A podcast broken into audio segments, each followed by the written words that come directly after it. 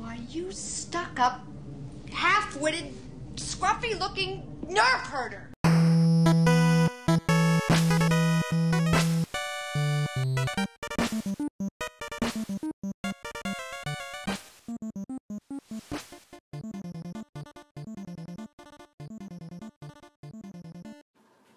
Hello, Herd, and welcome to another episode of our main show. I am your Herd leader, John Wayne. And I'm your herd mom, Megan. And if this episode sounds weird, we do apologize. Uh, we are recording on our iPad. Oh, Um, the singularity is here and is going well, apparently. um, if you haven't heard all over Twitter about my ranting and raving, uh, our computer died last week, which is why we didn't have our Clone Wars episode out. And what it, it's just been an up and down of all the issues, and essentially it's going to take a week and a half to get fixed. So we're stuck doing this. We've tried multiple different alternatives um, that haven't worked, and this isn't necessarily the best quality uh, in terms of getting you uh, podcast content, but it's the only means that we have right now. Um, I've ordered some stuff that should help with uh, our recording on mobile devices, iPad, and whatnot. So uh, hopefully by Friday the quality should improve. Um, but Hopefully. we hope to just have our computer back and be back to normal uh, sometime next week. Hopefully by next week's main show. But who knows? Technology is a double-edged sword. Anyway, hopefully you can put up with that for today's show. I think we've got a really good one, a really interesting one, um, one that we had fun kind of researching for and and whatnot. So um, hopefully, yeah, you'll you'll stick Mhm. around for it because it ain't gonna get any better. Nope. um, yeah, um, sound quality will improve. We will still be trash garbage. no, we're amazing. Our our sound quality is terrible. But anyway, um, a special feature of today's episode is also going to be that we have some interesting uh, transition music uh, in between the data dump uh, to the main show. Um, we're going to have a song play for you guys that was sent to us by artist Ben Knight. Um, he is a geeky uh, rap artist who has been creating uh, songs for a while, and he reached out to us, sent us a couple of songs. Um, one we're going to share with you on this episode, another we'll share in a couple of weeks, and then in a few weeks, um, he'll actually join us on the show to talk about uh, some of his geeky content and talk Star Wars with us and whatnot. So we're really looking forward to that. In the meantime, you can check him out on Spotify and iTunes and everything. Uh, we've really become a fan of his content um, since he reached out to us. Um, so yeah, uh, highly recommend you check him out on there if you're looking for some new songs to add to your library and whatnot. Oh yeah. But uh, yeah, um, other than that, uh, we have the news for you, uh, and then we get into our main topic of the week. Uh, we talk about scum and villainy um, as much as we can in an Mhm. hour, and then we round it all out with some of your questions. So yeah, good show ahead of us, I think. Yeah, we got it. Awesome. Now on to the news. Welcome back. After literally two seconds. It's been slightly longer for us, maybe five. Um, so, as per usual, we have a data dump for you. Um, in gaming news, John, which you're very excited about. Yeah. You like that. I do like the gaming news. I do too. Um, we know a little bit more about the vehicles coming soon to Battlefront with the Geono- Geonosis map.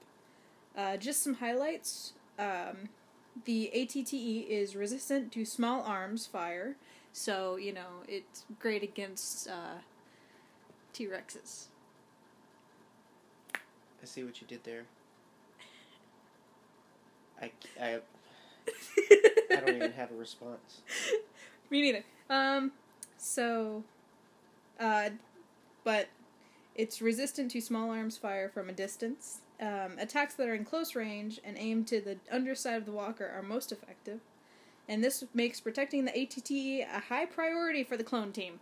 hmm Um, the droid Stap Speeder and the clone BARC Speeder uh, will cost 150 battle points and will have powerful abilities and attack, but has very little durability.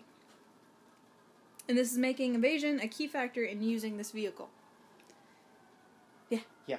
Yeah. Um, yeah, so basically they're kind of just pumping out uh, teases of information regarding the map update.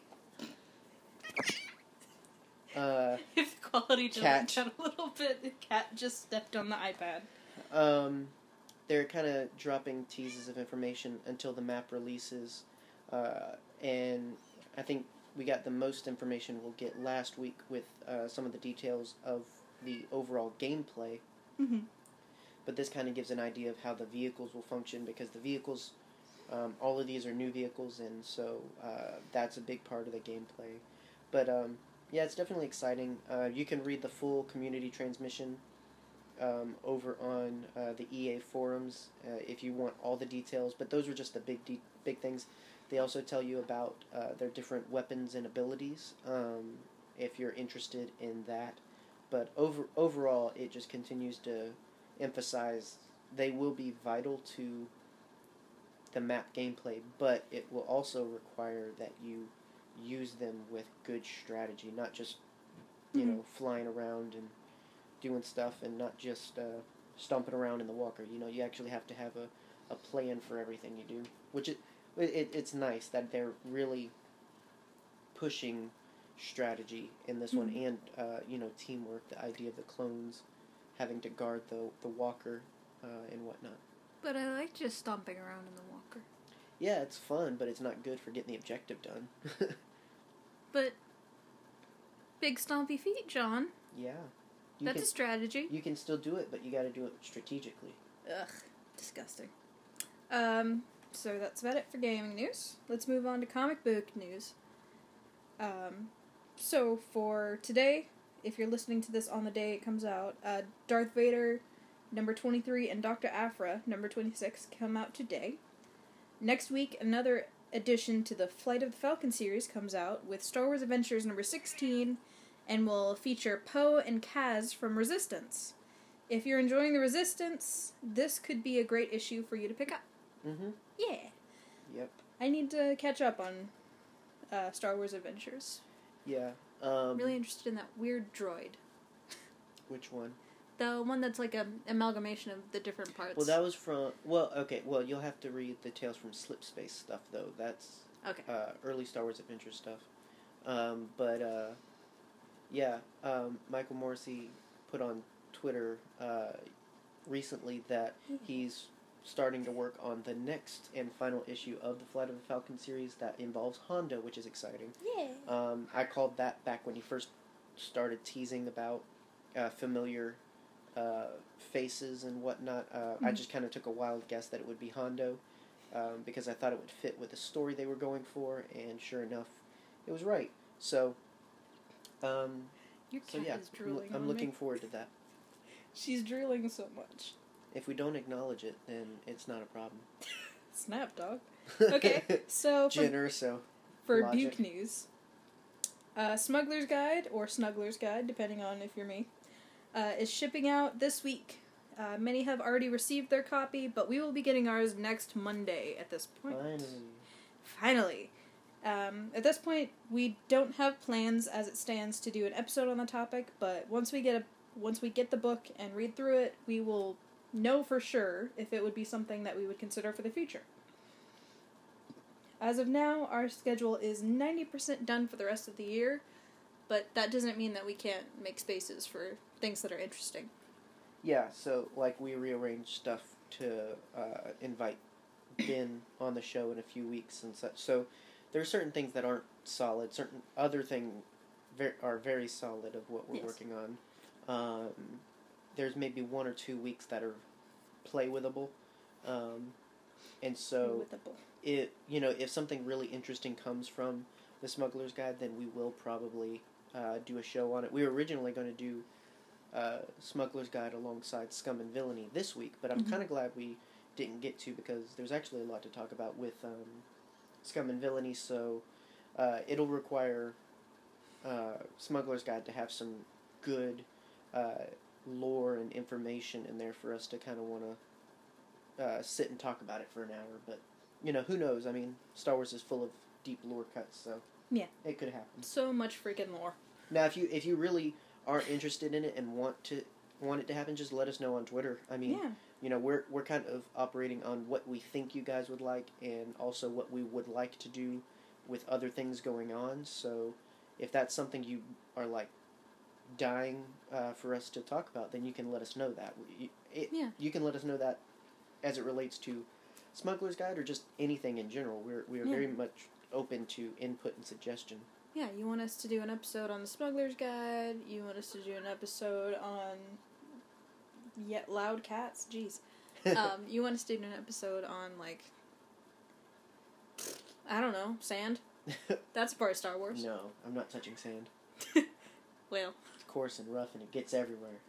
well, it's hard to avoid. Um, Not really. so I'm moving on. Okay, I guess I'm moving on to. Something very exciting happened this week. Yes. Something very, Couple of very things. exciting. Couple, well, a lot of things happened. Excite, well, uh, some exciting things, some sad things. Um, Things happened. Things happened. Um, R.I.P. Stan Lee. yeah, He will that's. be very, very I, missed. I was very shocked by that. yeah. Uh, I had to go fact check because you know, of course, people every now and then want to kind of joke around about that. So yeah. He's died like fifty times. right. Um, when I saw it on Twitter, I immediately had to go uh, verify and was very sad to find that it was accurate. Yeah.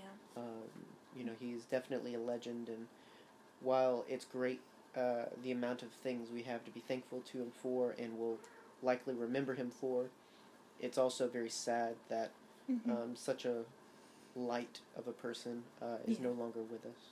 He's now in the pantheon of you know childhood saints of like Yeah. uh, Bob Ross, Mister Rogers, uh, Steve Irwin. Fun fact: both uh, Mr. Rogers and Stan Lee appeared at the San Diego Salvation Army Kroc Center um, throughout its history. Really? Yep. Fancy. They both supported the um, the community center and what Yeah. the Salvation Army mission was. Well, I knew that um, Ray and Joan Kroc were good friends with Mister Rogers. Yeah, they were like best friends. They was like this. Yeah. So on opening day, Mr. Rogers did the uh, speech. Mm-hmm. You know, started of course. You know, lovely day in the neighborhood. Really cool. If you have children and would like for them to be good people, scrounge up some old uh, Mister Rogers television show footage and show it to them, and just cry. I didn't watch Mr. Rogers, and I turned out okay. Yeah, I, I, You're cynical. I, I didn't watch. well, I mean, realistic. Um, That's why I watched. you should watch Mr. I, I didn't watch Sesame Street. I didn't watch Muppets. I didn't watch most kids shows. Mhm. Uh, you know, I was watching Terminator by age five. Like I was watching, uh, you know, Freddy and Jason and Chucky movies by the time I was like nine. So I mean, I was.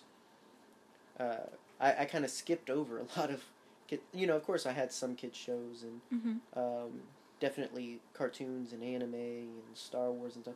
But I I did kind of accelerate through to more mature things, and I think, Yeah. you know, but but anyway, but Yeah. I, I still have a, a respect and um, honor for uh, Mr. Rogers and uh, Bob Ross and Steve Irwin. You know, Yeah. guys I didn't necessarily grow up enjoying, you know, but I knew other people did, and I knew what impact they had. So Yeah, like you know. it's such a big part of my childhood that I can remember was coming home and watching. First, uh, I would go to Discovery Kids on Back whatever that TV. was a thing. That's remember, thing. remember uh, Yeah. Jetix? Yes, I do. Yeah, Oh my gosh. that's how I watched uh, Digimon and Dragon Ball oh back in the day. man. Um, but I watched Zoboomafoo first with the Kratt Brothers, and then I watched uh, oh, what was Steve Irwin's show called?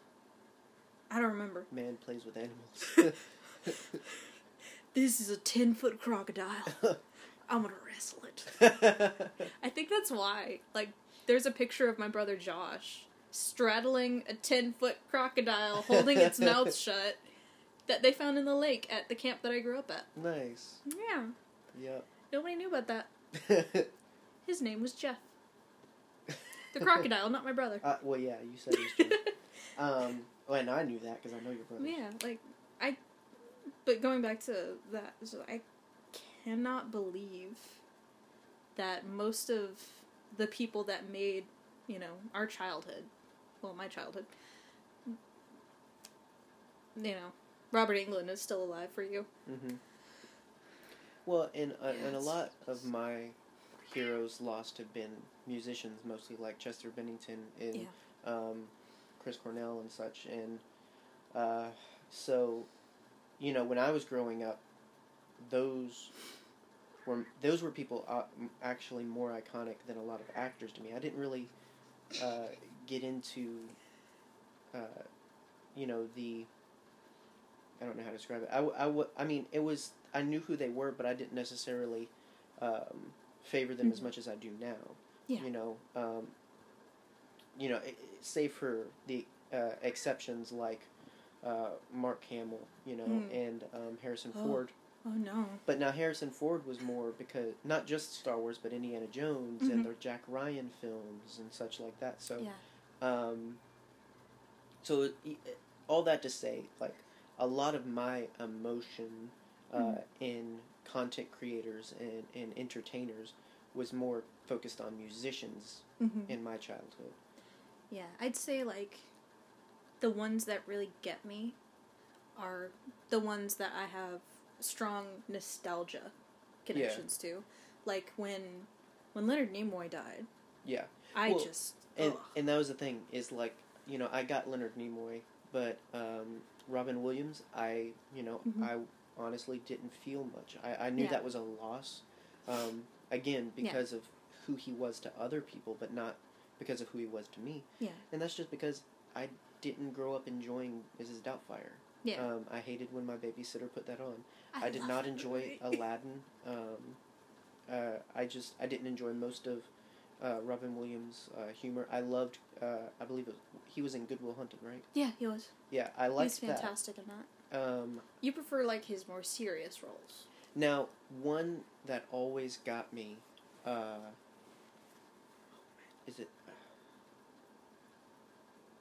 I want to say it's just called Jack or something. It's the one where it's not like the Benjamin Oh, Button thing. Yeah, yeah, yeah. I got it. I like, remember. it, it's it's about a kid Mhm. um, whose body ages quicker than his mental ability, and Yeah. so he's in elementary school as a full grown adult. Mhm. Um, there's a lot of That was a comedy to movie. it, but there's a lot of uh, tragedy and sadness, and Yeah, because he dies at like twenty something in that movie. it, at, at, at yeah, in, in what would be um, twenty, but his body he. He would. He looked like sixty when he graduated college, and that's how the Mhm. the movie ends is with him graduating college, and so it's this, you know, beautiful uh, accomplishment for him yeah. because a lot of people he he wanted to go to school his parents didn't want him to go to school you know so if, if you've learned anything from listening to me talk about what i enjoy i enjoy tragedies i enjoy Yes. things that make me You're cynical. feel sad uh, f- for some weird reason Yeah. um, and so i love love that movie but that was the only thing i could think of when i thought of you know losing robin williams was Yeah. that movie so Yeah. well, I like. There's a movie that he did called One Hour Photo. never heard of It It was a, a um, horror. bicentennial man i remember Great movie. hmm That was like the first Robin Williams movie I remember. I remember watching it in a Books a Million. Interesting. Yep. I remember watching it on TV, and the scene that really sticks out in my mind is when the lady robot's walking down the street buying fruit, and she's doing the hippie shaking. And Oh, I remember nothing about butt. that movie. I just remember watching it in Books a Million. Yeah. Anyway, Anyway, so we have news that's Yes. not dead people related. Um. well, I mean, it technically is related to a person we believe. Yeah. We, you know, he's a character that's dead. he's dead, but, but we're going back. Yeah. Yeah.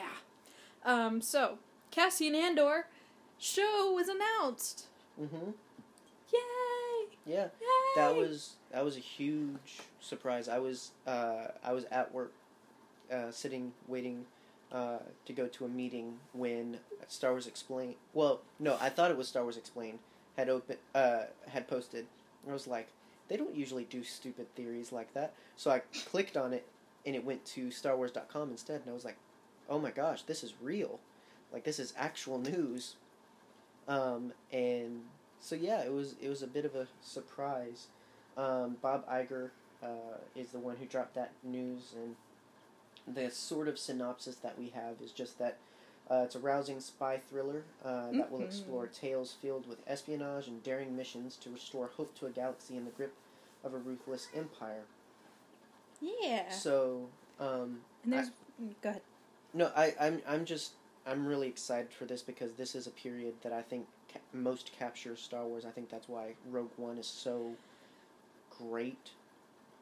And so, seeing more of Cassian and more of that period, I think is going to be really great. Oh, and yeah. um, as we will talk about Mhm. uh, at the end with one of the questions we asked you guys on Twitter, uh, there's a lot of possible cameos that can come from Mhm. this The that fulcrum. gets exciting. So, um, one. You know, the, there's a lot of possibilities for this. Of course, I don't think this is going to be a very long running show, maybe two or three seasons, depending on how they do it exactly. Mm-hmm. Uh, just because it, I mean, it, it, it all depends on how far back they go, which Yeah. I don't think they'll go too far. Maybe, um, you know, earlier days of the, me. I, I'm I'm imagining like maybe five years earlier Mm-hmm. or so. Um, What I'm looking forward to is kind of seeing early days of the Empire. Like, kind of when this is peak, like, the clones are dying off, propaganda, all that kind of good stuff. ooh. I love well, no, seeing the we got so we got to talk. We'll, we'll we'll have to save this for the actual time we've scheduled for this. Yes. But yeah, like there's a lot of interesting stuff. So if you want to hear Mhm. more about that, just make sure you stay to the end of the show for our Q and A section. Yeah. All right. Um, and also, announced this Tuesday, Pedro Pascal was officially announced to be the Mandalorian himself. Yep, for Jon Favreau's show. Uh, Oh. This one wasn't as surprising. No. I mean, it, it was just surprising how it was announced more than anything. Mhm. Um, this has been kind of widely accepted to be the case for a while based on some information. Mhm. So uh, this was just more confirmation than Yeah. anything. But uh, it was it was oh I can't remember. It was an it was announced by some news article that interviewed. Yeah. Um, Someone pointed out on Twitter today. I was scrolling through and I saw like Star Wars has done something amazing. Like we in have general, yes. in general. Yes, absolutely. but we have two Latino men led shows coming out within the next couple of years. Mhm. Haven't seen that before.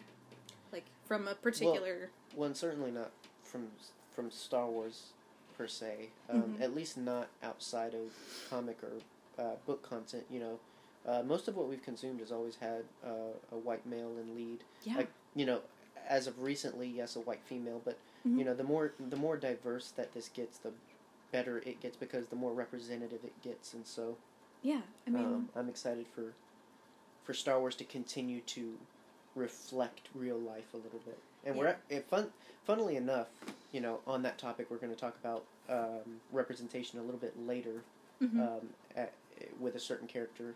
But uh, Yeah. yeah, like the representation is very important, and um, Yeah. yeah, it's really great. Uh, I think it's it's very important. I mean, this there's kids all around the world that are gonna look and see, you know, people that look like them on the big screen, Mhm. not only but on the television screen. That's that's really cool. Yeah, definitely. Um, you know, and and that's what I love about Star Wars and Disney is that they're proactive in that and wanting everyone possible to be able to find a mirror of themselves or to be able to put themselves in it. Mm-hmm. Um, you know, speaking of Stan Lee, there, you know, uh, there's an article where he talks about Spider-Man, where you know it was a happy accident that Spider-Man was one of the first of his kind uh, in popularity Mm-hmm. to feature a full mask and, Yeah. and and the idea that yeah you know who Peter Parker is but when it comes to Spider-Man Spider-Man can be anybody under that mask Yeah. um, And then later on, we got Miles Morales. yeah we actually did get you know uh, uh, multiracial representation uh, Yeah. out of Spider-Man and so Which, if you're not excited for Spider Verse, what's wrong with you? I am but I'm also uh, it's one of those things where it's like I hope it's not too good that like I, I just I don't know if they're gonna go far enough with it. Email. Um, it's one of those things where it's like, don't do something that well and then just leave it. Mhm. but um, Yeah. you know. So, but in anyway, but uh, This is Yeah. a Star Wars podcast. We've gotten off on so many tangents. it's okay. okay. They're, the the Yeah. people in the microphone are stuck with us, so Good luck getting away from it. all right. Okay. Anyway, uh, now on to our main show.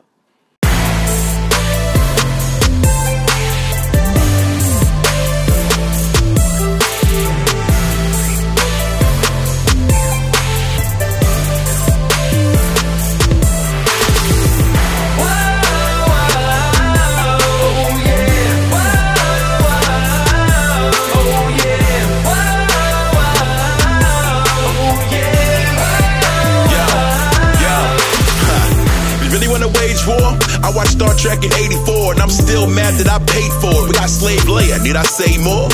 Goodness gracious, outer space is more than just a couple places. Your weak phases are nothing when we got lightsabers. Your captain has no clue, he's at the mercy of the crew. Somehow they sold you on the notion that this is true. That's old school. Star Wars raised the bar. I'd rather deal with Jar Jar than a year of Tasha Yar. Uh, next generation, nah, homie, we just begun. Why have a weapon that I'd ever need to set the stun? We chopping hands off, known to do the impossible. You having a better series is highly illogical. Better music, industrial light and magic. But when it comes to realism, truthfully, you might just have it. In fact, it's controversial, but one thing I know is this you got your fandom, I got mine. Maybe we can coexist, peace. Come together as one voice. You'll hear us sing. You'll hear us say we're on a mission to boldly go to a galaxy far, far away. So far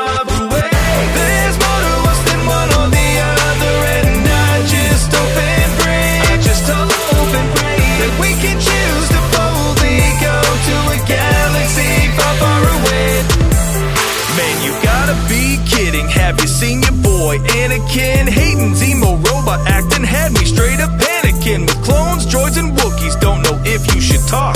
Yoda was a puppet, and are you really defending Ewoks? You can't compare Phantom Menace in the same breath as Wrath of Khan. And if the Federation can't make peace with the Klingons, then maybe it's time we got along. Sisko, Janeway, Archer, Decker, Pick, Han Solo, or Kirk. All these captains wanted peace, so let's see if we can make it work. I know that we can, I know that we can, I know that we can come together, come together. I know that we can, I know that we can, I know that we can come together.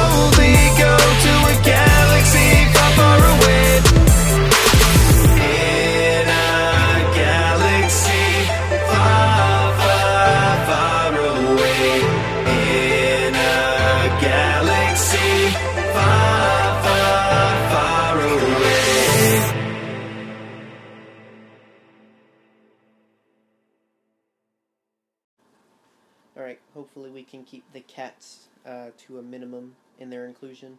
Uh, Meow.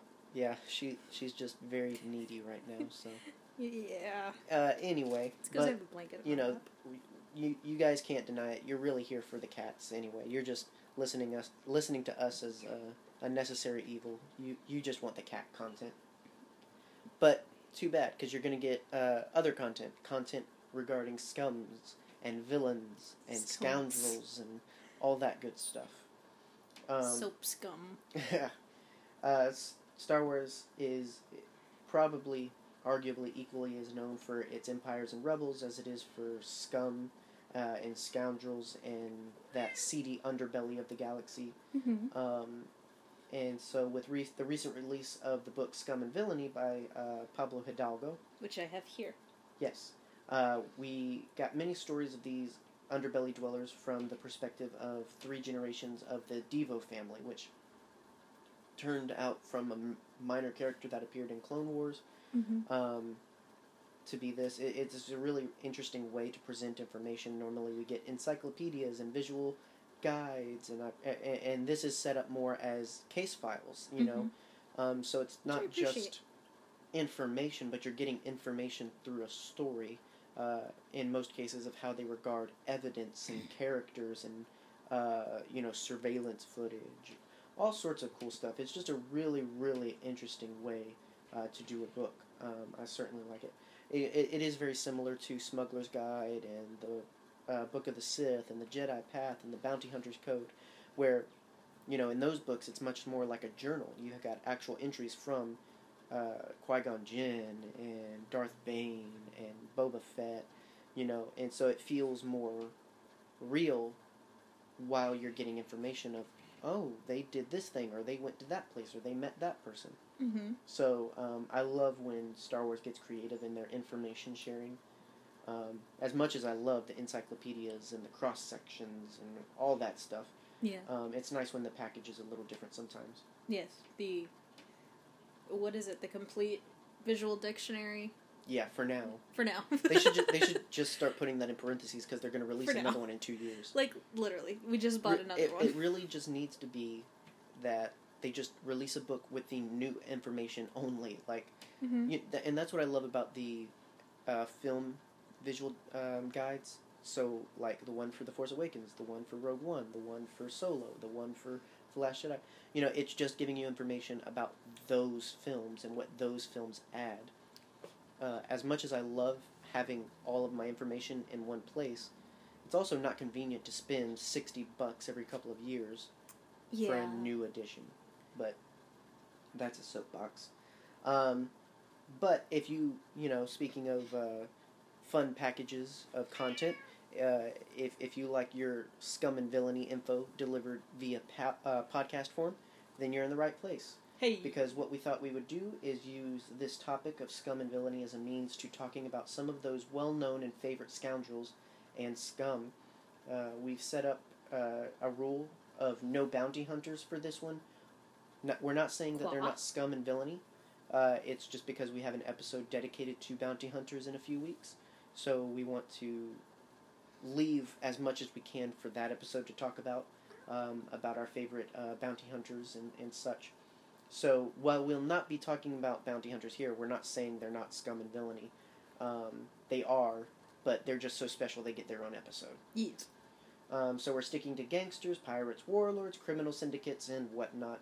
Uh, basically, just as much as we can cover in the next hour, um, because you know we do have things to get to, like playing Spyro and Red Dead Redemption, and Oh my GTA gosh, 5 and guys! Halo. Spyro remastered. So it's much stuff. So good. so.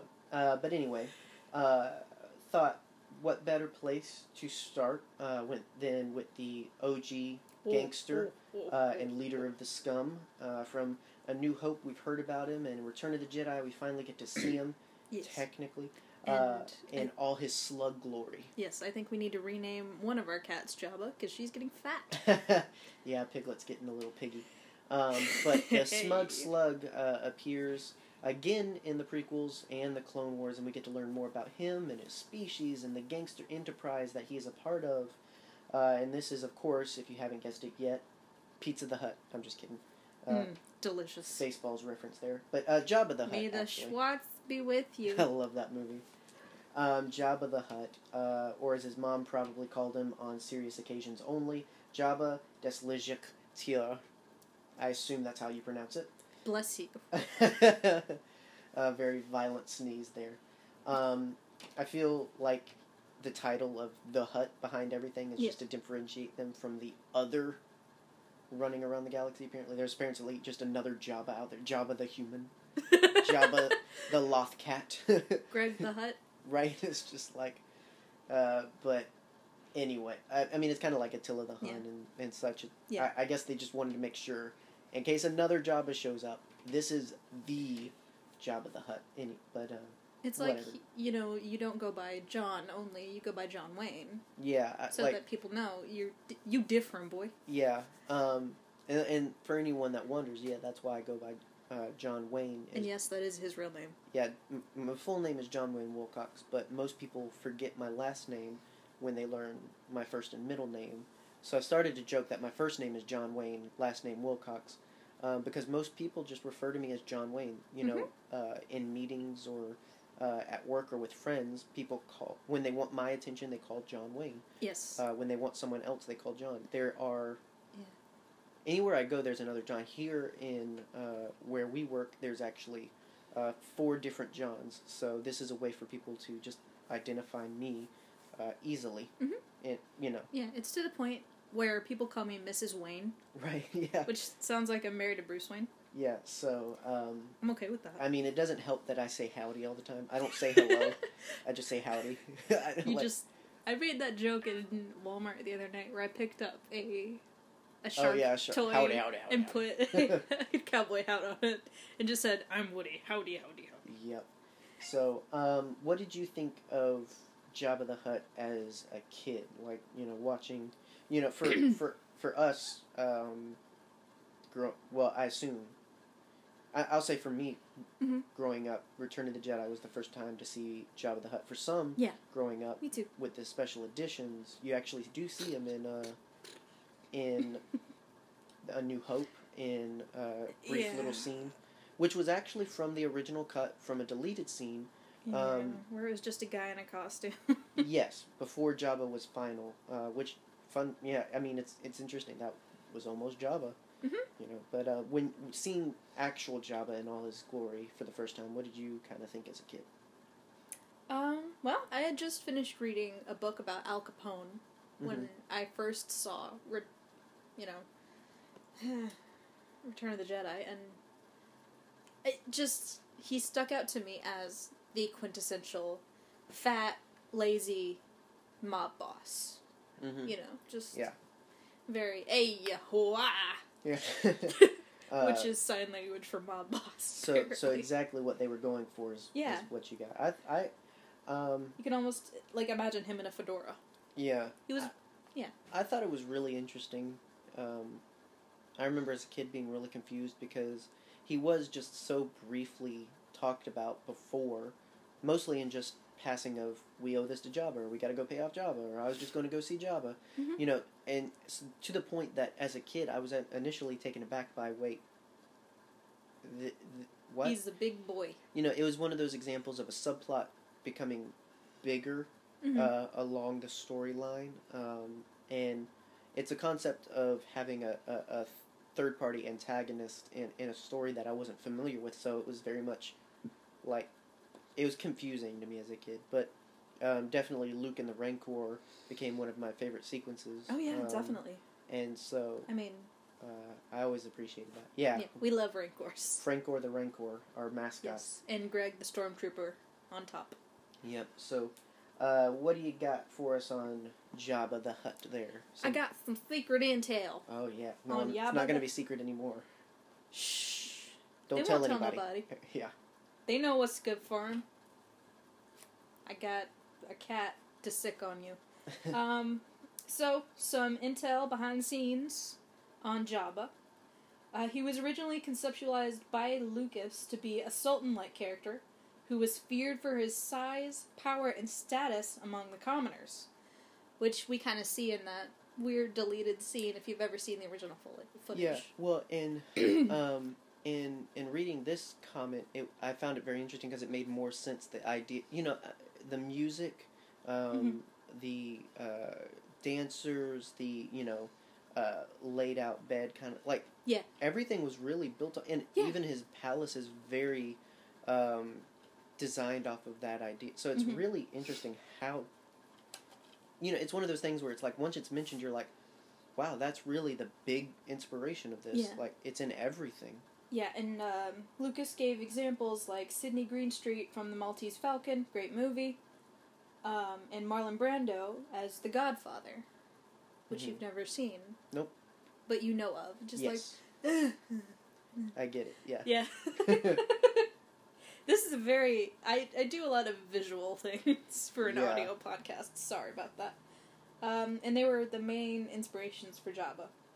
And once the design was settled on, which was a lot harder than you might think, uh, the hard part became making the actual creature.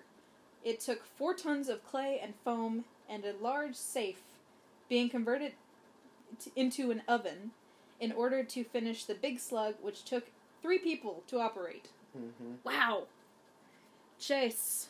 Yep, you had one guy on the tail, one guy on the arm and head, and one guy on the other arm and the Mhm. mouth, and providing the voiceover PA system. Yes. So, And if you are interested in such things, go back and look at um, the special features for Return of the Jedi. Yeah, and you can Oh find that stuff on. YouTube now. Yeah, Mhm. like the operate the people operating Jabba. The there's a video of people operating the uh, the singer lady in Jabba's palace. I don't Mhm. remember her name. Size noodles. That's it. And it's just it's so cool to see like the naked armatures hmm and see how they work. Mhm. Like I don't know if you've ever seen an armature for a Big Bird. hmm Uh, also made by the Henson Company. Yep. There you go. Um, The Henson Company is actually who provided the, the guys that worked in the Jabba suit. mhm. And if you don't, if you've never seen like the Henson Company's influence on Star Wars, just look at um, what's his name? His little monkey guy. That's Uh, Salacious Crumb. Salacious Crumb. Like in the face, that is so Jim Henson. hmm Like it's crazy. But that that's my uh, puppet nerd moment. you love your puppets. I do love puppets. I do. I like creepy puppets. hmm That might be why I like Five Nights at Freddy's so much. You just love it. Um, so, uh, and additionally, Jabba's laugh was a combo of humans, hippos, hyenas, and more. I don't get it. I I don't, I don't don't, hear that, but just okay. oh, oh, oh, oh. Yeah. I don't know. like with Chewbacca, you can at least hear layers, but with Mm. Jabba, I don't really get that. But No. Um, so Jabba was a pretty bad dude who whose career for a long time deterred any outside authority such as the Republic. While Jabba ruled Tatooine with a slimy fist, the Hutts actually controlled a good bit of space until the Empire came along. Uh, under Jabba's gangster leaderships, such as pirate things such as piracy, assassination, and slavery were standard which made it questionable that the Republic at one point kept the Slug on a list of allies.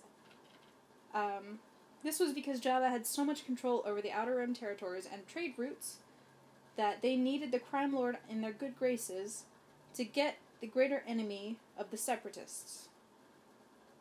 Did I read that right? hmm Yes, good.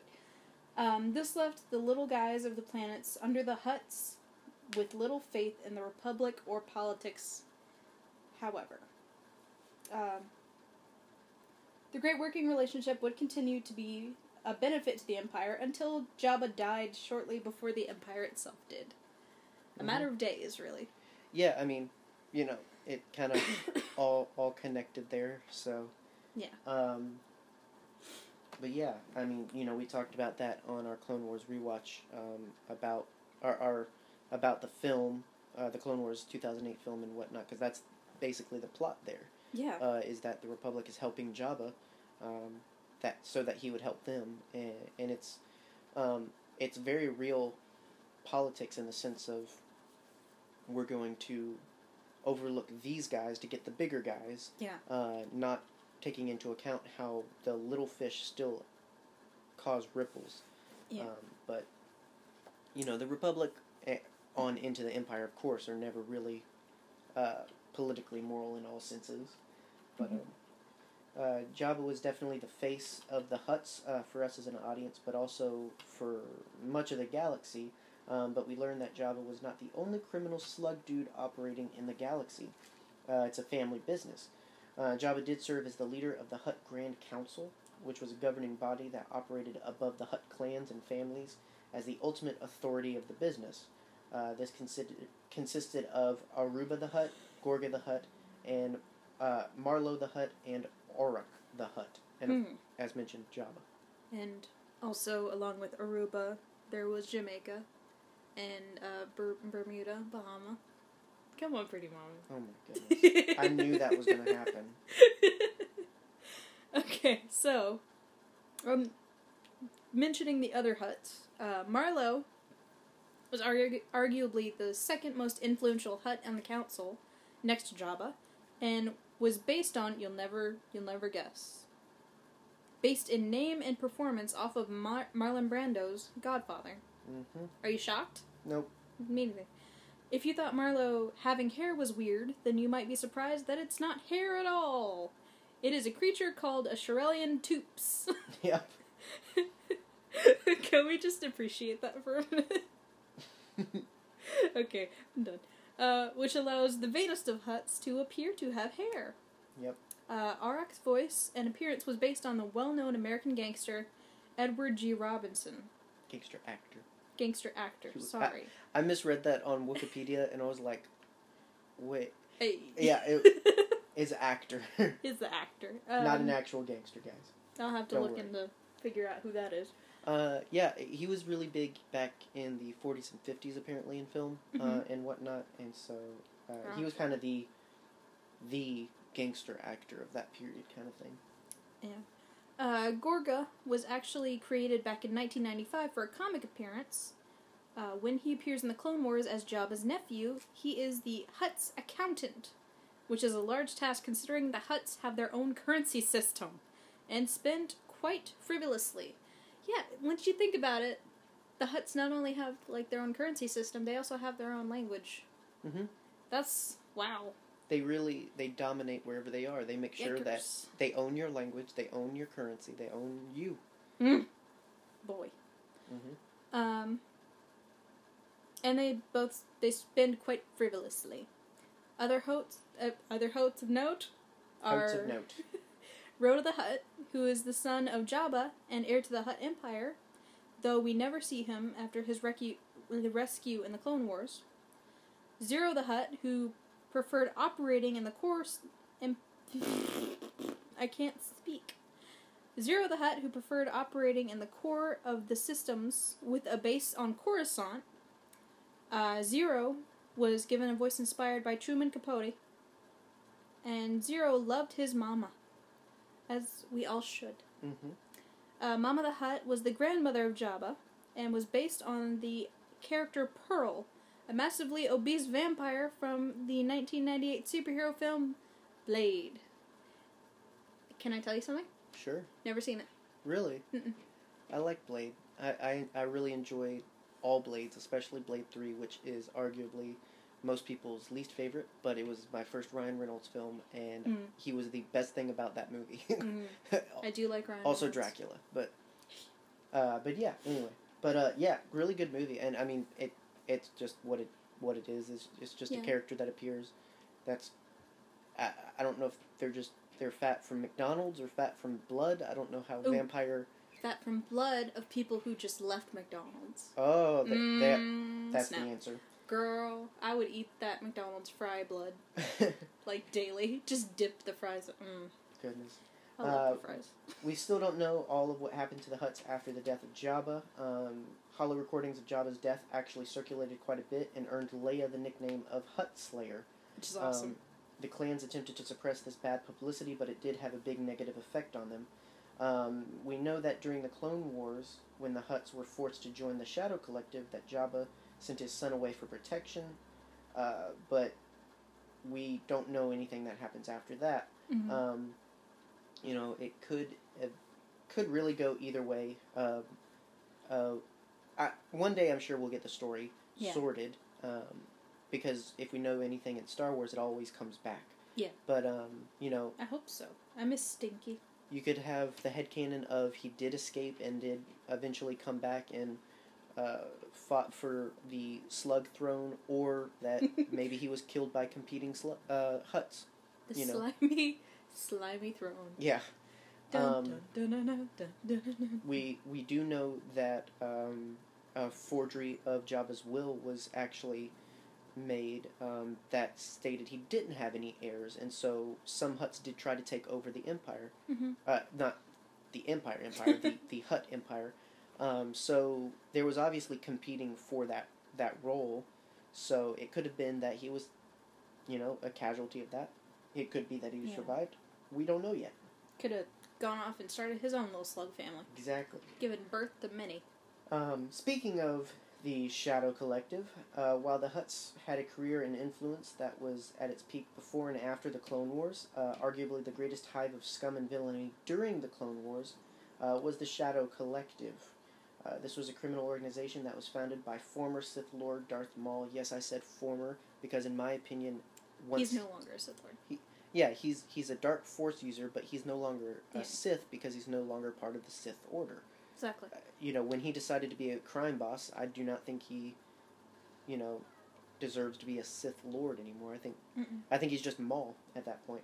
Um, it was founded by Maul and his brother Savage uh, by enlisting the services of Mandalorian Death Watch, the Pike Syndicate, the Black Sun, and the Hutts. Yeah.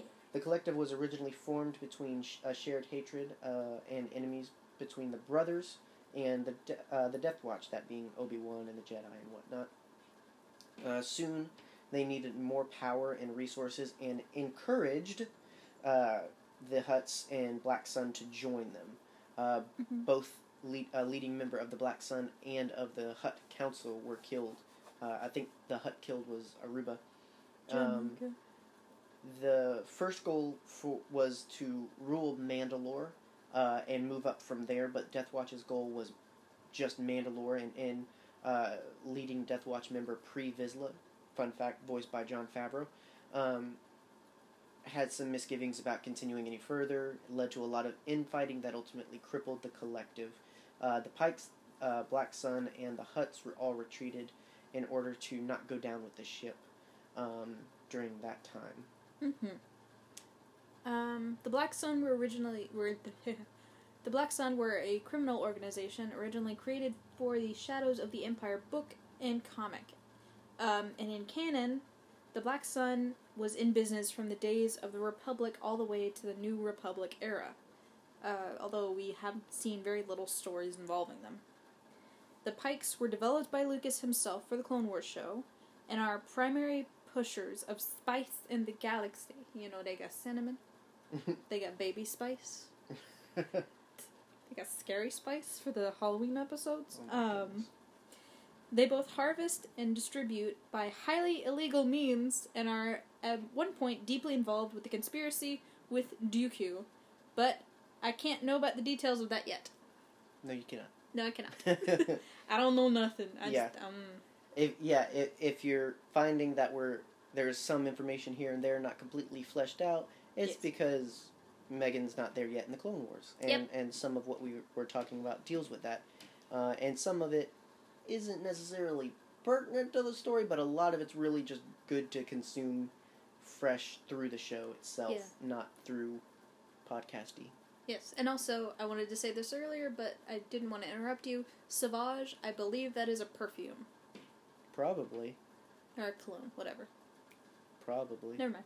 Go ahead. smells like Dathomir. Um, the smell of death. Yeah. um, so yeah, so where the Shadow Collective failed, uh, its successor would succeed. Uh, Crimson Dawn was formed after the fall of the Shadow Collective, and its former relationship with the Pikes, Hutts, and Black Sun would remain in some way, um, uh, as well as more. Uh, Crimson Dawn had quite the reputation by the time of the Empire as a leading uh, organization uh, with lots of power um, and was highly regarded by other criminals and gangsters. Uh, whereas with the Shadow Collective, Maul tried to rule his collective from the front. Uh, this time he learned to leave that to the experienced crime lord Dryden Voss. Uh, Dryden was the face, but Maul pulled the strings, something we don't know until the end of Solo, a Star Wars story, which, by the way, I guess I should have said spoiler alert, but you should have seen the movie already, so Exactly. don't at me, bro. Um, just some examples of how sadistic Dryden was. Uh, he was a big collector of things that had a nasty history, uh, and we do see his collection a bit in Solo. And something you may not know is that when someone really offends Dryden, he has them preserved in an almost taxidermy type way, except that they're still alive somehow. Uh, many, if not all, of the creatures, including an Ewok in his collection, are preserved this way. How did an Ewok get in there? How did an Ewok offend a crime lord so much that he was like, he it belongs in my collection. he now. had the opinion that you used to have about Ewoks. I guess He was so. just like freaking Ewoks, man. right. I just want to like I want to. Did he go and get it from Endor or did like Stowaway or? He just like saw a There's picture a of one in the book and he was like, "I hate that. Give it. there is a story there somehow. this is disgusting. I love it." Um, but yeah, you can in the solo Star Wars story visual dictionary, you can read more about some of his artifacts and whatnot, including a Mandalorian Rally Master armor set, Mm-hmm. Yeah, which- a near complete set. Would p- people thought when like pictures Yeah, from Solo came out, like they thought that that was Boba They, al- Fett. they also thought a meteor blurring by for point millisecond is uh, the Slave One. So no, no. like people were desperate for Boba Fett save to be it Slave for One. the sequel, guys. Yeah. Hopefully, uh, Ron Howard did say he's up for doing that. A- Yeah. A, lot of people are doing titles that are too suggestive. They're saying that it, it it makes it sound like it's happening. What if we get a bounty hunter movie? He simply said he would like to. Yeah. Nothing nothing's confirmed. Nothing's definite. Don't get confused by the titles. He simply said, "Yeah, I would want to do. Who wouldn't want to make more Star Wars?" Uh, and plus, That, that's like a money printing machine. yeah, like so many fans loved Solo, so uh, we'll see. Maybe he'll be the next show announced as Solo. Um, they were they did try to do that at one point. Yeah. Anyway, um, Crimson Dawn had a hedge on the criminal market for quite a while. Uh, it seems at least until Dryden's death. After which we don't know what happened with the organization in the hands of Maul and Dryden's lieutenant Qi'ra. Uh, but because of the Rebels TV show, we know that he eventually got the boot and ended up stranded on planet Malachor. I love the idea that Qi'ra just abandoned him and went and became her own independent crime lord. Maul has had such a rough time. Like, Yeah, poor he- baby. Yeah, all he wanted to do was kill Obi Wan and Yeah. you know. Oh, That's all he wanted. Um, That's all, guys. and and uh, you know, without much of uh, without much detail of everything that goes down, even when he gets supposedly his revenge, Obi Wan still gets the upper hand, and so you know he's just he's a ball of tragedy, ball of tragedy. What? Do I need to earmuff it while you talk more about? No, I, that, all, all I was gonna say is like, no Mhm. matter how close he thinks he's getting to his goal of, you know, punishing Obi Wan for taking his legs, dude, which was kind of a Yeah, dude climbed out of a pit because he was so Well, he like of ticked off. no that you that you that that you get that from that picture that you really like. It's my head That's canon, not what happened. It's my head canon. the the the disposal dumped him in a pot. They took that pot to a junk planet, and that's where he ended up. oh, trash baby. Yeah, Oh So, no. I mean, kind of hashtag spoilers, but I mean, like that's how it happens. that Poor like that you know basically he goes out with the trash. Uh, so yes, he is a ball of tragedy. I can identify with that too. uh, can't we all? Oh, Um, sweet little garbage baby Maul. Hashtag you know- garbage baby. Ob- obviously, you're not through all of that. You haven't even come close to getting to that uh, period No. in the Clone Wars show, but you know enough because of Solo. You know there was e- explanations that needed to happen, so you you Mhm. know enough at this point to know of Maul as a crime lord in his career after you know being cut in half. Yeah. Uh, which I mean, comeback kid much. Uh, so what what do you what do you think of Maul as a crime lord? I just like seeing more Darth Maul. Yeah. I'm happy. I'm happy for him. You know, and just like mm, that. He's the definition of pull yourself up by your bootstraps. I uh, mean, non-existent bootstraps. your robot leg straps. there you go. Pull, pull up by your uh, robot leg wires. I kind of wish he had kept the spider legs because those were cool. Yeah, I, I liked those. I like. I mean, you know, uh, I thought that was really cool. I I liked the Grievous kind of legs too. Scuttle, scuttle. Um, but ultimately, what works better to make him seem less maniacal and more functional, uh, the the more humanoid uh, legs do work better. I think. Yeah, if you Um, could choose to have the lower half of any droid, if you're it, like freak accident, you get severed in half, hmm Min- miraculously still alive. What? Whose legs? Whose legs you want, boy? I'd choose the uh, the spy droids. just like the would wub, wub legs. Wub wub wub wub wub. hey guys. wub wub wub. Uh, in that case, I'm going with an AT-AT.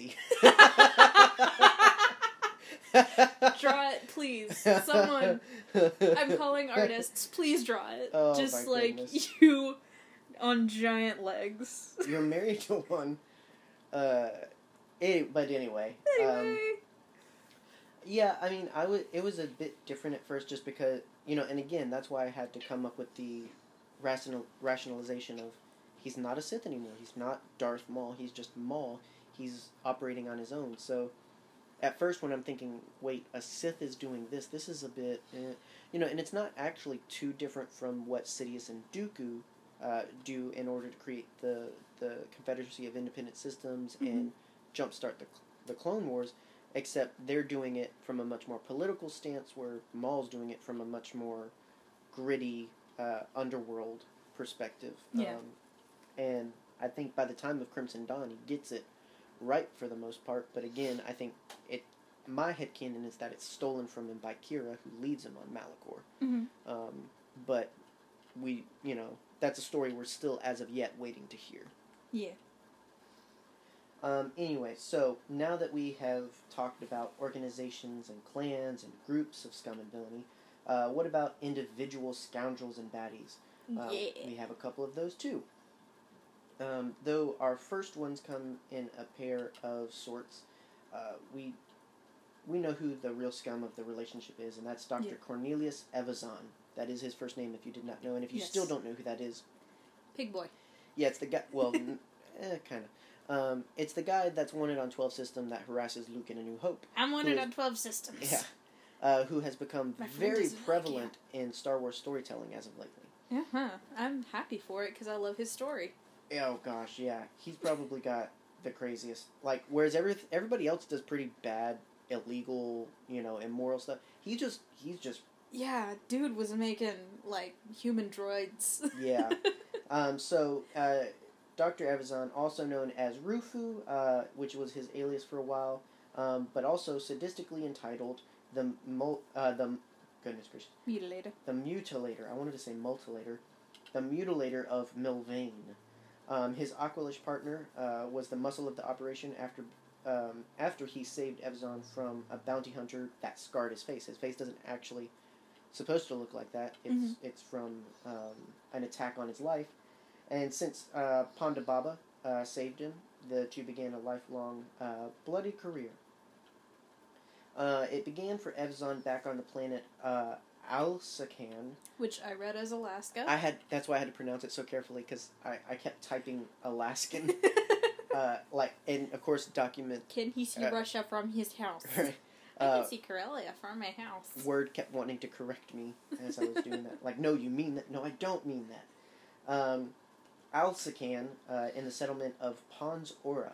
The doctor w- had a promising career until he went mad, uh, which happens to doctors more than you would think. Um, and Evazan began operating on patients without the use of droids so that he could be more creative. This involved horrific rearranging and scarring of hundreds of his patients, uh, rearranging limbs and putting things in places they shouldn't be, and just all kinds of I do it because I can stuff. And You need a nose on your forehead. Yeah. You'll smell better. um, af- uh, after being saved by Baba, as mentioned earlier, the two made a career as thugs and smugglers for Jabba for a while, and amassed a bounty and a death sentence uh, on twelve systems. The pair uh, were inexplicably tied to the righteous lawman Tam Posla, who swore to hunt down the two. Tam was a bounty hunter who appeared in Rogue One briefly and was given much more backstory in the visual guide that boosted him to being a huge fan favorite character, which could be what led him to coming into Star Wars stories, uh, particularly uh, Doctor Aphra comics um, in in recent uh, months. Uh, Tam was actually lovers and partnered with one of Evazan's victims, Caysin Bog, who he met while hunting for Evzon on Jedha. A lot of people give a lot of credit to Aphra for being an LGBTQ character. Nobody wants to mention Tam, and I'm upset about that. hmm Uh, Tam is also an LGBTQ character and was actually revealed to be so before Aphra, I do believe. So Yeah. it's one of those things. It's like, you know, if you're gonna, I just get frustrated when people want to bolster a particular character, a particular individual for being, uh, you, you know, such such an iconic representation for people, and that is great that that person in particular is representative of a people group, but there was also sometimes other characters who get drowned out and Yeah, I get the show. so it's kind of frustrating. Yeah, I Um, guess it's because you know, Aphra is a main character. Yeah, but it, it's just. Yeah, I mean, I don't know. I, I really I, I really like Tam. I really um, like his story, and so I just felt like it was a little unjust for such a great character to Yeah. kind of be overshown uh, a little bit and something that was very progressive and uh, very representative Mhm. and everything. It's just I get yeah, you. I don't know. Either way, but that's just that's just uh, me. Um, Bog was later killed, uh, and this left Tam very unstable. Uh, but he never gave up his hunt for Evazan. Uh, you could read Tam's stories uh, in the Aphra comics, which is highly recommended. We talk about that a lot. That's Doctor Aphra and Darth Vader are some of my favorite ones. Um, and actually, if you get into it now, Doctor Evazan is in the most recent issues. So I do really recommend reading the Aphra comics. Mhm. Get get get on Comixology. Get them for like one ninety nine a piece. It's so worth it. It's so great. And Don't if you have an Amazon account, you can do it through that. Yeah. Don't miss the Doctor Aphra Annual Two, which is amazing. Mostly because it has nothing to do with Aphra. Uh, it has to do with my favorite Star Wars couple in the galaxy. Uh, a couple of uh, big game hunters who Oh, act. Yeah, it like it's a dude and his Trandoshan wife, and it's amazing. uh, so please do not miss out on Would the you- the beauty that is uh, Doctor Aphra content. Um, Would you still love me if I was Trandoshan? probably Sick. yeah. um, I'd have a tail. boop boop boop boop. But back to Evazan, uh, who is still on the loose, by the way, with Ponda Baba. Um, I mean, not a s- spoiler per se, but that's part of uh, the most recent Aphra comics. I'm not going to tell you how. You got to go read that for yourself because it's great and Read sadistic and crazy, and there's twists and turns and hoopla. So go check it out. Hoopla! Um, Evazan is actually uh, credited for creating a group of mutilated cyborg slaves known as Ugh. the Decraniated. Uh, he probably even came up with the name. They looking at the pictures in the visual guide are just oh my gosh. Yeah, so if you don't know what the Decraniated, Decraniated are, um, they actually appear in both Rogue One and Solo, um, and they were created by Dr. Evazan, and actually Tam's lover, uh, Bog, was a prototype of that. Yeah. Um, and so very unsettling. essentially- you get it. just above the bridge of the nose, uh, es- essentially the upper part of the person's head is completely taken off and Yeah. replaced with a CPU, essentially. Yeah. Um, Hence and the name. Yeah, so uh, we do know that on Jedha, uh, Ev- Evazan was creating these by using um, dead victims of insurgencies. So Saw Gerrera's uh, terrorist group, um, Yeah. you know, they would attack a place and there would be, you know, collateral damage, and Evazan would just scoop up the dead people and use them. Mhm. But we don't know, ne- necessarily know how he got all of uh, the people that he used. Most were Mm. probably unwilling participants. A lot of Burke and Hare business going on. Um, he actually uh, began that uh, for Dryden when he was a part of Crimson Dawn very briefly. Um, and so that is why the Decraniated appear with Dryden on his yacht in Solo a Star Wars story. Mm. Um, Um, like I said, just very unsettling when you understand exactly what happened to these Yeah. people. Um, and you do read a little bit about that in the um, in the Rogue One visual dictionary. Yeah. Um, you know, these are things that are greatly expounded upon in these books and whatnot. Um, What we're know. saying here is read a book, people. yeah, basically, go out and get this stuff.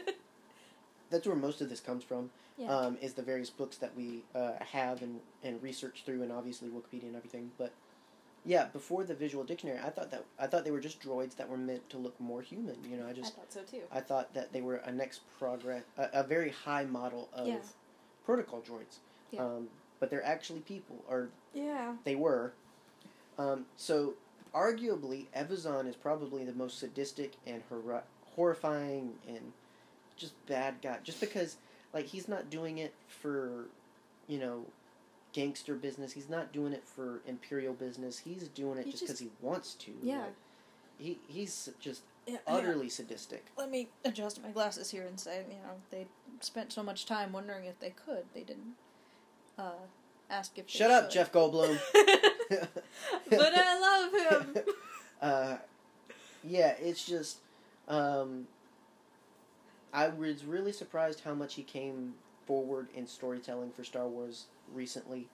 Um, but I'm, you know, as much as I hate the details of all that he's doing, I also love the storytelling because it's Oh, yeah. so It's fascinating. it's so different. It's so crazy, it, it, and and it only it, it works very well because it's happening alongside Aphra, which is Yeah. a character who is very she's very Star Warsy, but also she's very extra. Like if if any character could get away with most crazy concepts, it's Yeah. Aphra. And so having a sadistic villain like character of Mhm. Evazan alongside her, I think is what makes it work more than anything. Oh yeah, and I think like, ugh, how perfect would it be if we get like a hol- a Halloween special ish, or just a scary story where, you know, the decraniated Mhm. turn on the their creator, and, Mm. and I that would be cool. Yeah, if Cavan Scott's listening, he can use that for uh, next year's uh, Get Halloween. on it, Cavan. Star Wars Adventures. We love you.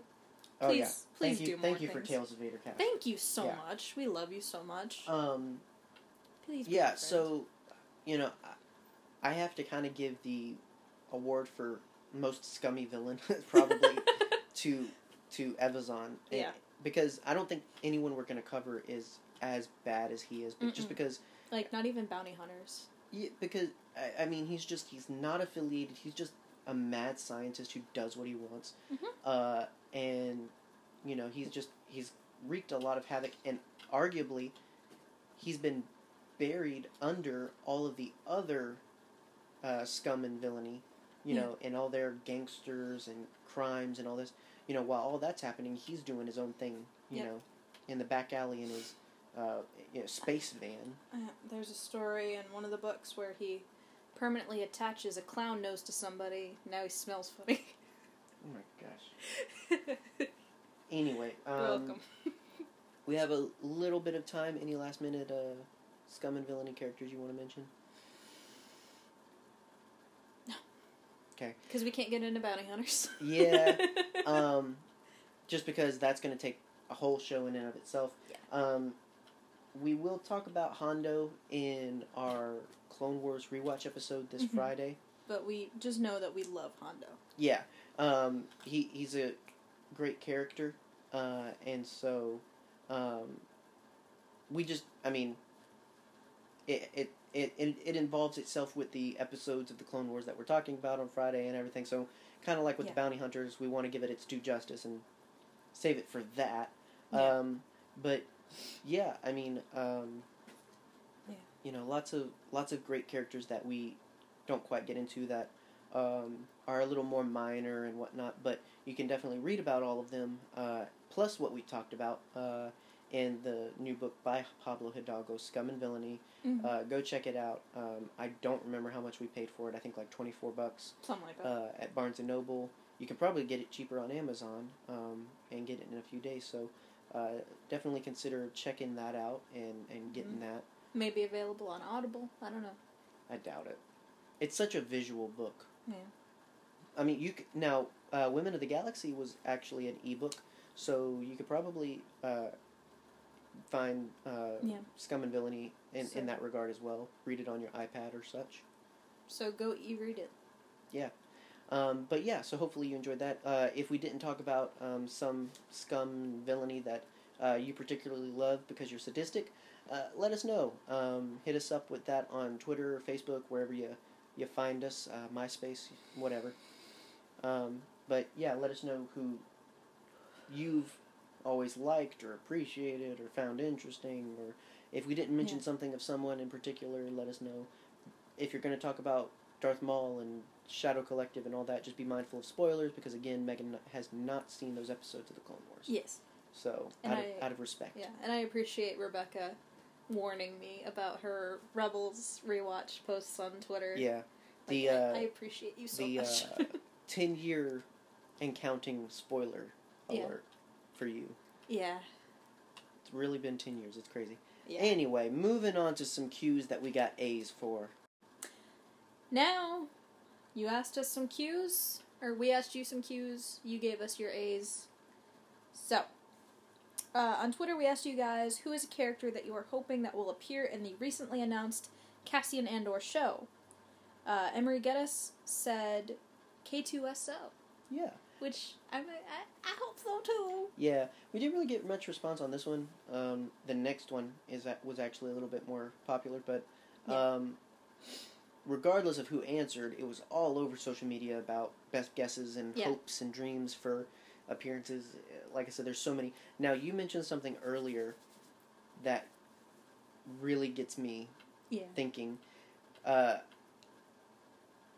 he's not. He's a bit older than the character would be, but Temuera Morrison could possibly He play-. Rex Yeah. or just some uh, Ugh. rough old clone that the Empire kicked to the side. Like he could just appear one in one Yeah. episode of, you know, Oh, oh, you're one of those clones I've heard about. Oh man, can you imagine if we got a clone? That'd be really cool. I would Oh. love to see an Imperial era clone. Same. That would be so cool. Uh, of course, other ones I really, really hope for are um, General Merrick uh, and his uh, blonde mustache of wonder.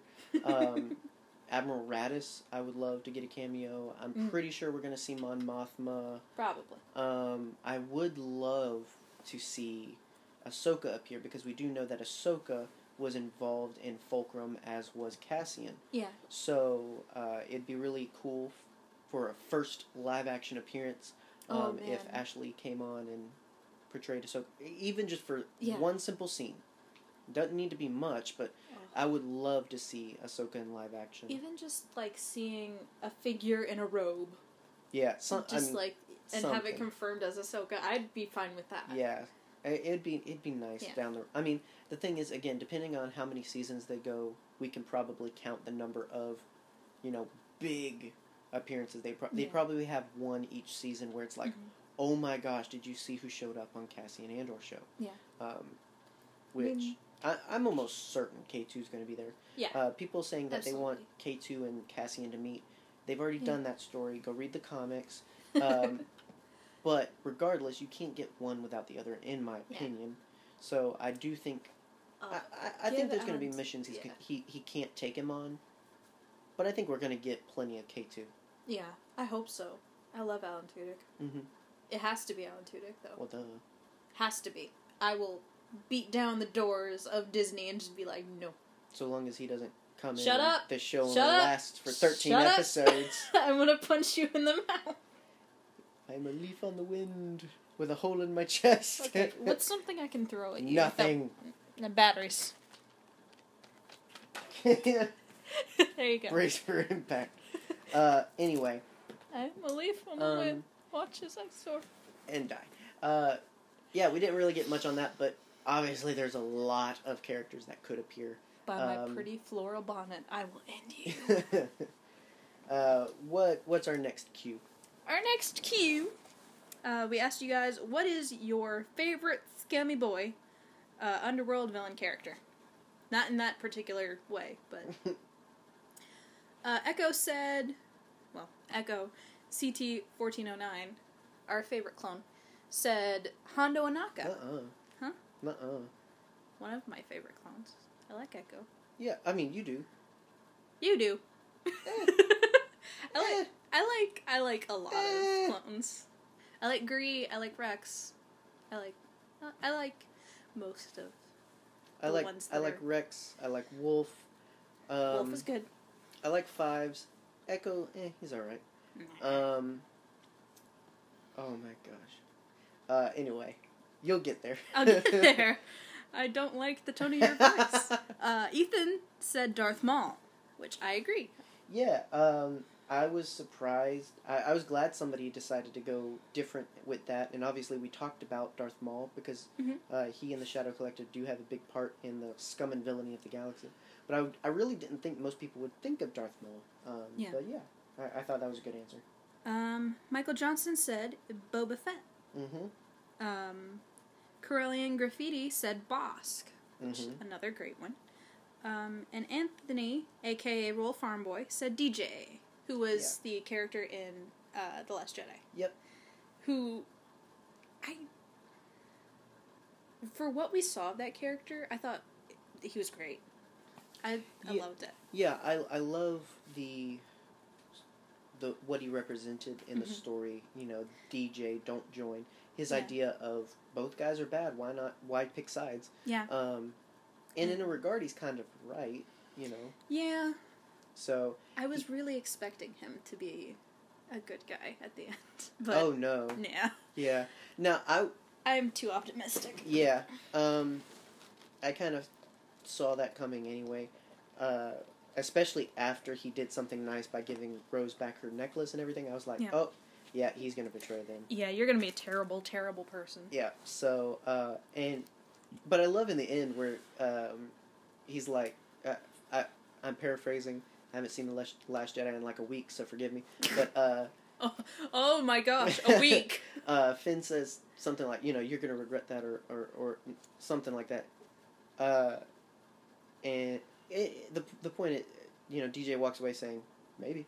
Yeah. Like he, he's just like, okay, sure. Yeah. But I'm I, I guarantee I'm saving my neck right now. So Yeah. like that was that was his point. But yeah, and as Yeah. someone who used to speak with a stutter, I appreciate when characters have a good stutter. Well, and what I found interesting is when they talk about that, yeah. you know, they're like, you know, he he's a guy that finds flaws to exploit in system, and he himself has a flaw in his stutter. Yeah. So it's kind of like a Yeah. it, it's a piece of his character. So Yeah. yeah, I, I altogether DJ, Yeah. not very good character. They did not have speech therapists in space. Apparently not. Shout out to Miss Alligood, my speech therapist from elementary school. There you go. She was great.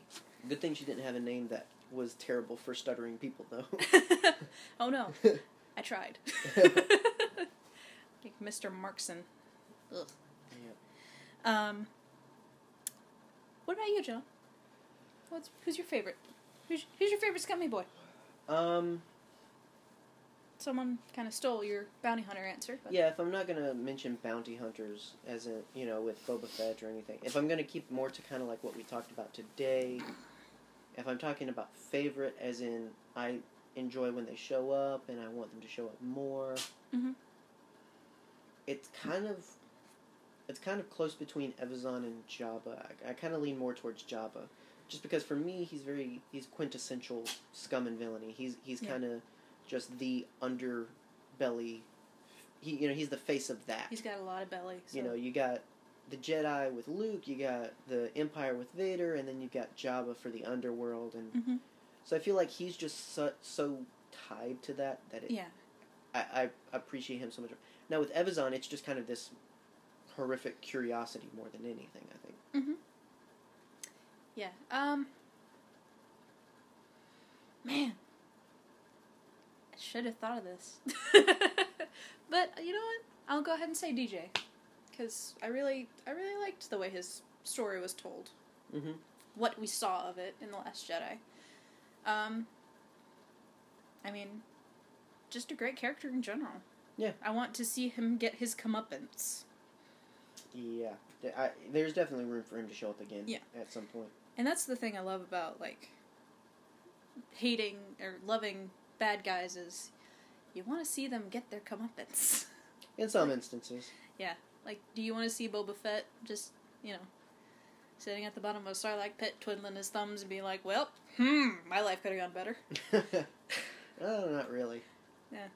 I, I mean, I, it's one of those things where it depends. I mean, it like Doctor Evazan. Yeah, I want to see him get his comeuppance. Yes. Um, Hopefully, by his terrible, terrible experience Yeah. experiments, but there, there's a lot of uh, there's a lot of bad guys that you love to hate or you hate to love.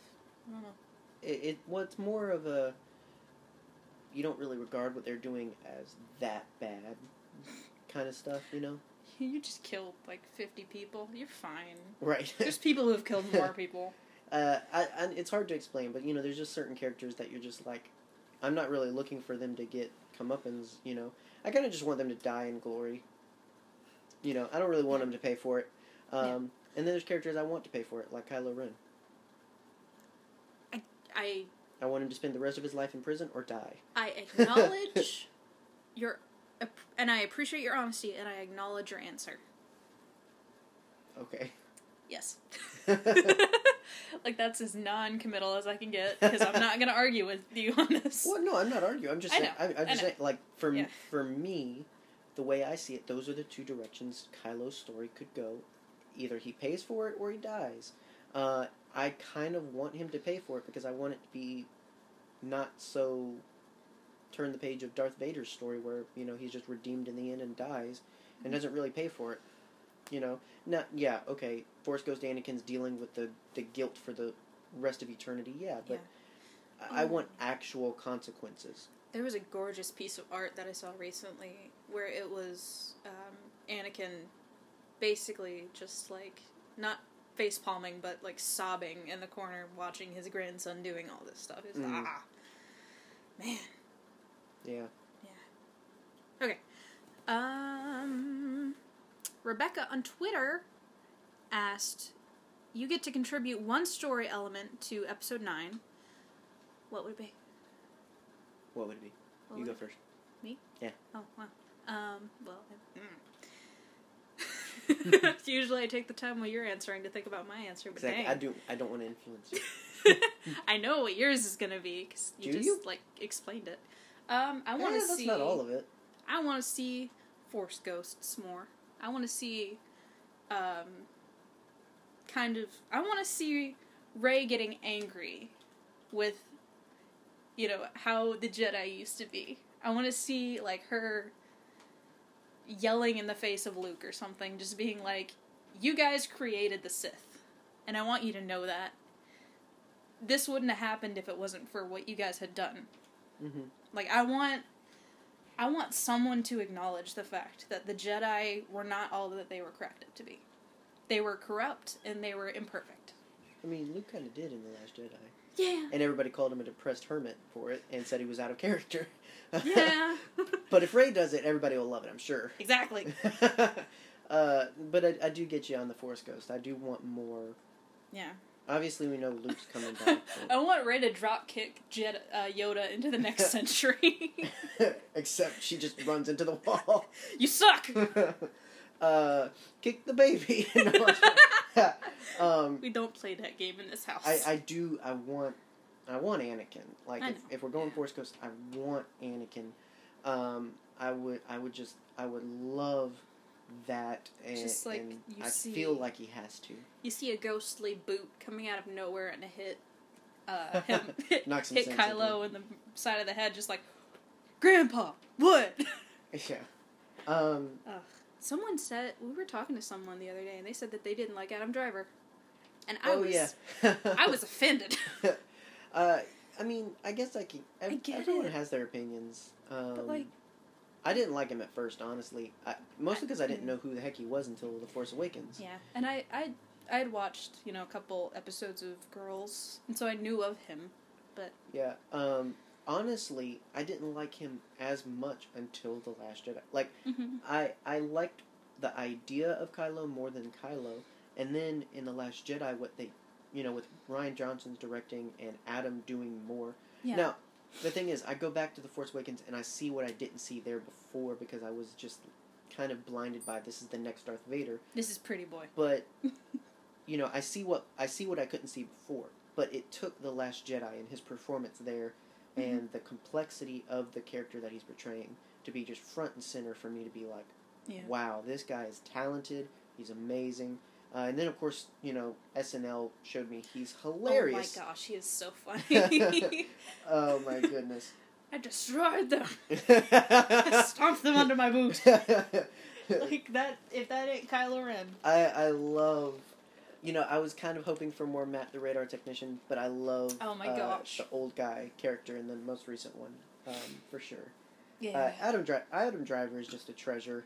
Uh, he's He's, he's, he's, wonderful. he's America's sweetheart. Uh, may I unpopular opinion. I like him, and I like Ben and Kylo more than I like Rey.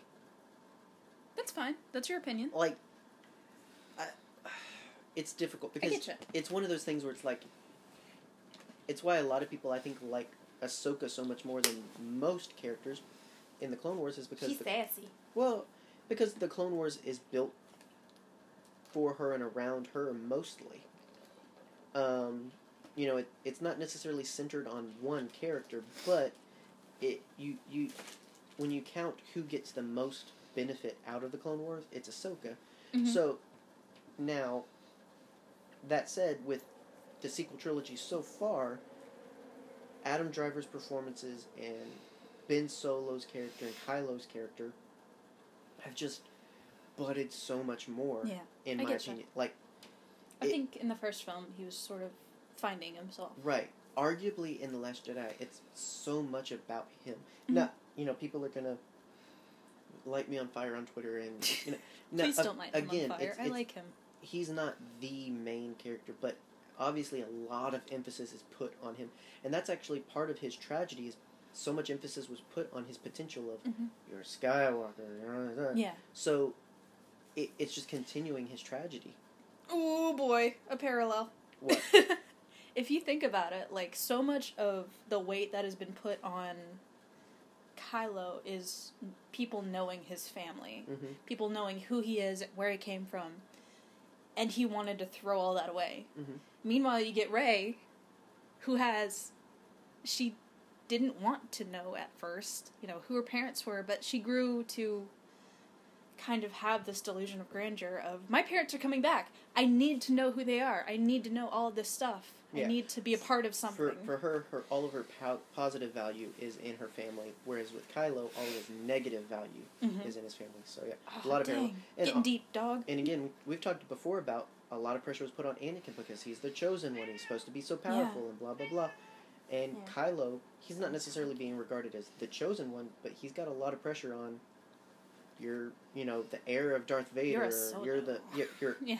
yeah. I mean, uh, and honestly, he's more like his his father than his mother. In in some Mhm. regards, just saying. Anyway, uh, this is not the the Kylo show, although I- we be. could we could clearly talk about It him a be. I'd be down with it. Um, Adam Driver, please come on our There show. There was another episode we spent a long time on uh, Kylo as well. because he's a good character. Um, Rebecca actually stole some of my answer um, Let me get this cat. in uh, her answer, um, talking about a coup uh, appearing in um, episode nine, uh, and I do agree that I don't think Hux is going to let Kylo just take over. No. Um, and I do think that he's going to kind of lead the charge in uh, usurping him, and I, I really want a bad guy to be the one that kills Kylo. Uh, if he if he dies, um, Which you hope so. yeah, I don't want Rey to be sullied by killing him. I don't want her to, you know, because again, Luke did not kill his father. You know that that's the big emphasis. They saved them, but they didn't kill the bad guy. That was what everybody else wanted them to do. Yeah. Obi Wan and Yoda wanted Luke to kill his father. Luke did not want to do that. Luke didn't want to save his father in that way. And I don't. I think it needs to be the same for Rey. I don't think she needs to kill Kylo. Yeah, and if she does, she needs to do it with tears in her eyes, dead gummit. Um, I think it needs to be a Knight of Ren or something like that. Uh, but Ooh, what if it's Hux? I don't want it to be Hux. I don't want him to have the pleasure. Um, he doesn't deserve it. But He's a whiny baby. I want it to be Keri Russell, the leader of the Knights of Ren, uh, when she deems that he is. I'm just saying. Speculate responsibly. Don't get into it. It's happening. It's gonna happen. I'm gonna stick a sticker on your forehead that says "Did not speculate responsibly," and I'm gonna throw you to the wolves. Uh, anyway, but yeah, that's mine. Is that uh, similar? That Yeah. uh, he's stabbed in the back by someone he used to trust, and uh, again, I've always shared that my my hope is in the tragedy of it. That you know he Have you ever heard the tragedy of John Wayne? Just um, loves it so much that he just eats sad soup every morning. sad soup. Sad soup is most soup, in my opinion. oh, it's winter. um, uh, yeah, like you know, I really want it to be that you know he he it gets to the end. He's conflicted the whole time, and he finally decides, hey, I don't want to do this anymore. I want to go be with Rey. I want to go be happy. I want to go to the light side. I want to repent of my sin. I want to have a lot of. And then he gets stabbed in the heart. You know. Yep. Uh, I want it to be that he was trying to do the right thing at the last minute and Mm. got killed for it. You. Tragedy.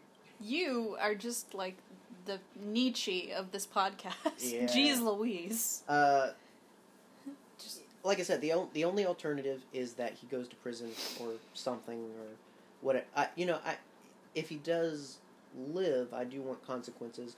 But more than likely, I imagine he's going to die. I just don't want it to be in the very typical sense Mhm. uh, that we've gotten in the hero's journey before and whatnot. I I, don't want it to be a repeat of, of Vader kind of thing, where he's it's some self sacrificing way. I just, you know, I I, get just. I want it to be as simple as, no, you can't leave. You can't go to the light side. I'm going to destroy you. And Keri Russell does it. Or an unnamed uh, uh, Knight me- of Ren. Let me find the speculate responsibly sticker. You know, just slap it just, on your uh, forehead. Kylo fighting David Monaghan and Matt Smith and kills David? them. And, huh? David Monaghan. That's what I said. You, you, you said it's Dominic Monaghan. Oh. I was like, I, I know what I said. the Hobbit, not it the still guy. Dominic Monaghan and Matt Mo- Smith. Monaghan. Sorry, never Oh my gosh, Megan. Goodness gracious, you grammar police. On that note, I'm moving on to announcements. I'm leaving you. Announcement. I'm leaving. Not. I'm leaving. I'm going to the announcements and leaving you. I'm not leaving you. Leaving you. Don't leave me. There's no escape. I caught up. Um, resistance is futile. Uh, announcements. So that's our Q Q and A. Um, remember that you can send us some cues. Uh, hit us up on Twitter and Facebook if you have any questions. It could be Star Wars related. It could be about our favorite color. Eh, whatever. Yellow. Um, hit us up with questions. Um, and as always, be on the lookout for our questions for you. Um, we always enjoy getting your perspectives on those. And sometimes, you know, in this instance, they tend to line up. so there you go. Um, anyway, but next week uh, is our episode on droidography. It's another uh, recent book release. Uh, this time, all about droids, and that's what our podcast is going to be about all uh, next week on the main show. We're going to talk about our favorite droids, which there are quite a few, and just any interesting things that come from the We droidography droids. book. Um, expect a lot of talk of IG88 and Roger. Um, Roger, Roger. that's on the 21st, next week. Uh, and then the next week, on the 28th, we'll be doing part two of our look at Women of the Galaxy. This time we'll be looking at the villainous women in particular. Um, and we still actually have a couple more episode ideas for Women of the Galaxy because there's just so many that we still want to talk about um, with particular themes and, and whatnot. So lots of Women of the Galaxy content to come. But on the 28th, look out for here uh, Women of the Galaxy's Villains Edition. Yeah. Yeah. Um, the following week is all about bounty hunters on December 5th. As mentioned, that's two weeks of bad guys. yeah, that that's why we didn't talk about it here is because pretty soon um, we're going to be talking about it on our main show because we're going to be uh, watching uh, bounty hunter episodes of the Clone Wars, so it all kind of ties together as we're introduced to as we're introduced to Cad Bane. Yes. Uh, on the twelfth, we'll have a special guest, Ben Knight, joining us. As mentioned, um, he was in our transition from the news to the show. Uh, and so, if you liked that tune, uh, if you liked that song as much as we did, go check out his other content. Um, you know, a great way to support him is uh, check him out on iTunes, Spotify, and whatnot. Mhm. Come back in a couple weeks, we'll have another song from him, and then come back in another couple of weeks when he'll be on the show. Yeah. on, uh, so you'll December get to know 12th. him. Good. Yeah, we're gonna just have some fun getting to know him, talking about his uh, geeky history and uh, influence and all that good stuff. Talk some Star Mhm. Warsy things too. Uh, soon on Patreon, we'll be releasing our exclusive show, 10 Things We Love About. Dot, dot, dot. Ten things I hate Um, about you. Uh, the episode that will be about it, you know, disappointingly, it'll not be about three dots, but it will be about the Phantom Menace. Um, so we'll be running down a list of 10 things we love about the Phantom Menace. Um, if you want it, uh, if you want that show, then consider going to our Patreon, supporting us there. The episode is available for only a dollar a month, so um, feel free to uh, check it out. Uh, consider supporting us with a monthly gift, and you get that extra goodie. um, you also get to support the making of the show in general, Yeah. um, and you're also sending our cats to college. Uh, Tenterku colleague. so uh, we'll be eternally grateful to you for your support. Um, any way you can give, like I said, a dollar a month gets you that show and plus uh, all we normally do and things we'll do in the future, live streams and all that good stuff. Um, it's safe to say uh, that coming uh, soon we'll get more into um, content for Patreon. Uh, right now, the main thing for Patreon exclusives is the 10 Things We Love About series. Um, if you want to know kind of what that'll be like, you can go, you can find our uh, older episode. We did one for the main show as kind of a preview, uh, so you would see what it was like. Um, 10 Things We Love About the 2003 Clone War series. Hmm. So if you want to kind of get an idea of what you're paying a dollar a month for, if you choose to do that, then check it out. Um, and so yeah, uh, that'll be out there for you. Um, as I mentioned, we've got other ideas for Patreon, and it's all made possible by your generous support. So please consider uh, doing that. It, a little can go a long way. Let's just uh, let's just say that. Um, and so yeah, so that's also just our schedule for the next few weeks. Like I said, we've got it ninety percent planned. so um, that's most of what you're going to get. Um, we're also going to have a sh- uh, episode about Boba Fett, and we're going to have an episode on uh, beasts and aliens, and we're to have an episode on uh, Star Wars inspirations, just all kinds of goodies, guys. Just good stuffs uh, in the pipes. So if you want to make sure that you're notified when it drops, make sure on the social medias that you turn on notifications for it, or make sure that you subscribe and turn on notifications on Apple Podcasts and iTunes and whatnot. It'll let you know when we post a new episode. Um, if you do uh, interact with us on Facebook, make sure that you rate and review us there. Um, that helps us get some visibility and, and whatnot, and helps the herd grow. So there you go. Hopefully you enjoyed our episode today uh, about Scum and Villainy. It seems weird to enjoy Scum and Villainy, but Star Wars makes it happen. Um, and you know, again, if we missed anybody uh, that you particularly like, hit us up on Twitter with that. Let us know. Uh, and then yeah, yeah, That's about it. That's about children are yelling for food. Yeah. So- We don't we don't feed our cats until after the podcast. Yeah. Um, just because the loud noises of heathen cats eating is just something we didn't think you guys would want to hear. So uh, yeah, they're a little they're a little ornery with that. But anyway, uh, hope you guys enjoyed it. Hope you have a good rest of your week. Look forward to seeing. Well, we won't see you. You're a microphone to us, but I uh, love unless you. you send us a video, uh, you you could do that. Um, which, speaking of, actually, uh, wasn't gonna do it. Gonna do it. Surprise! It's not on the script. But um, so Rural Farm Boy sent us a MP4, um, just kind of uh, chatting with us, answering some of our questions, and and kind of just giving us a good little encouragement, uh, and whatnot. Yes. Um, and so, if you guys would like, something that you could do is if you want to record a 60 second or less um, audio file and send that to us, uh, just saying hi, answering a question, asking a question, yes. whatever it is, um, you know, uh, just send it to us at nerdherdercast at outlook.com. Um, and it could end up on the show, on the main show. Um, and so, yeah. So, uh, if you'd like to send that kind of little message, feel free to do so. We'd love to include it. Um, we'd love to include you. Uh, we'd love to, for a change, hear you. Um, Yeah. You know, you're, you're, you're listening to us. Let us listen to you, but only for 60 seconds or less because audio editing. Yeah. I'm. I mean, it's weird to think that people listen to us and Who are you people? who are you? Sorry.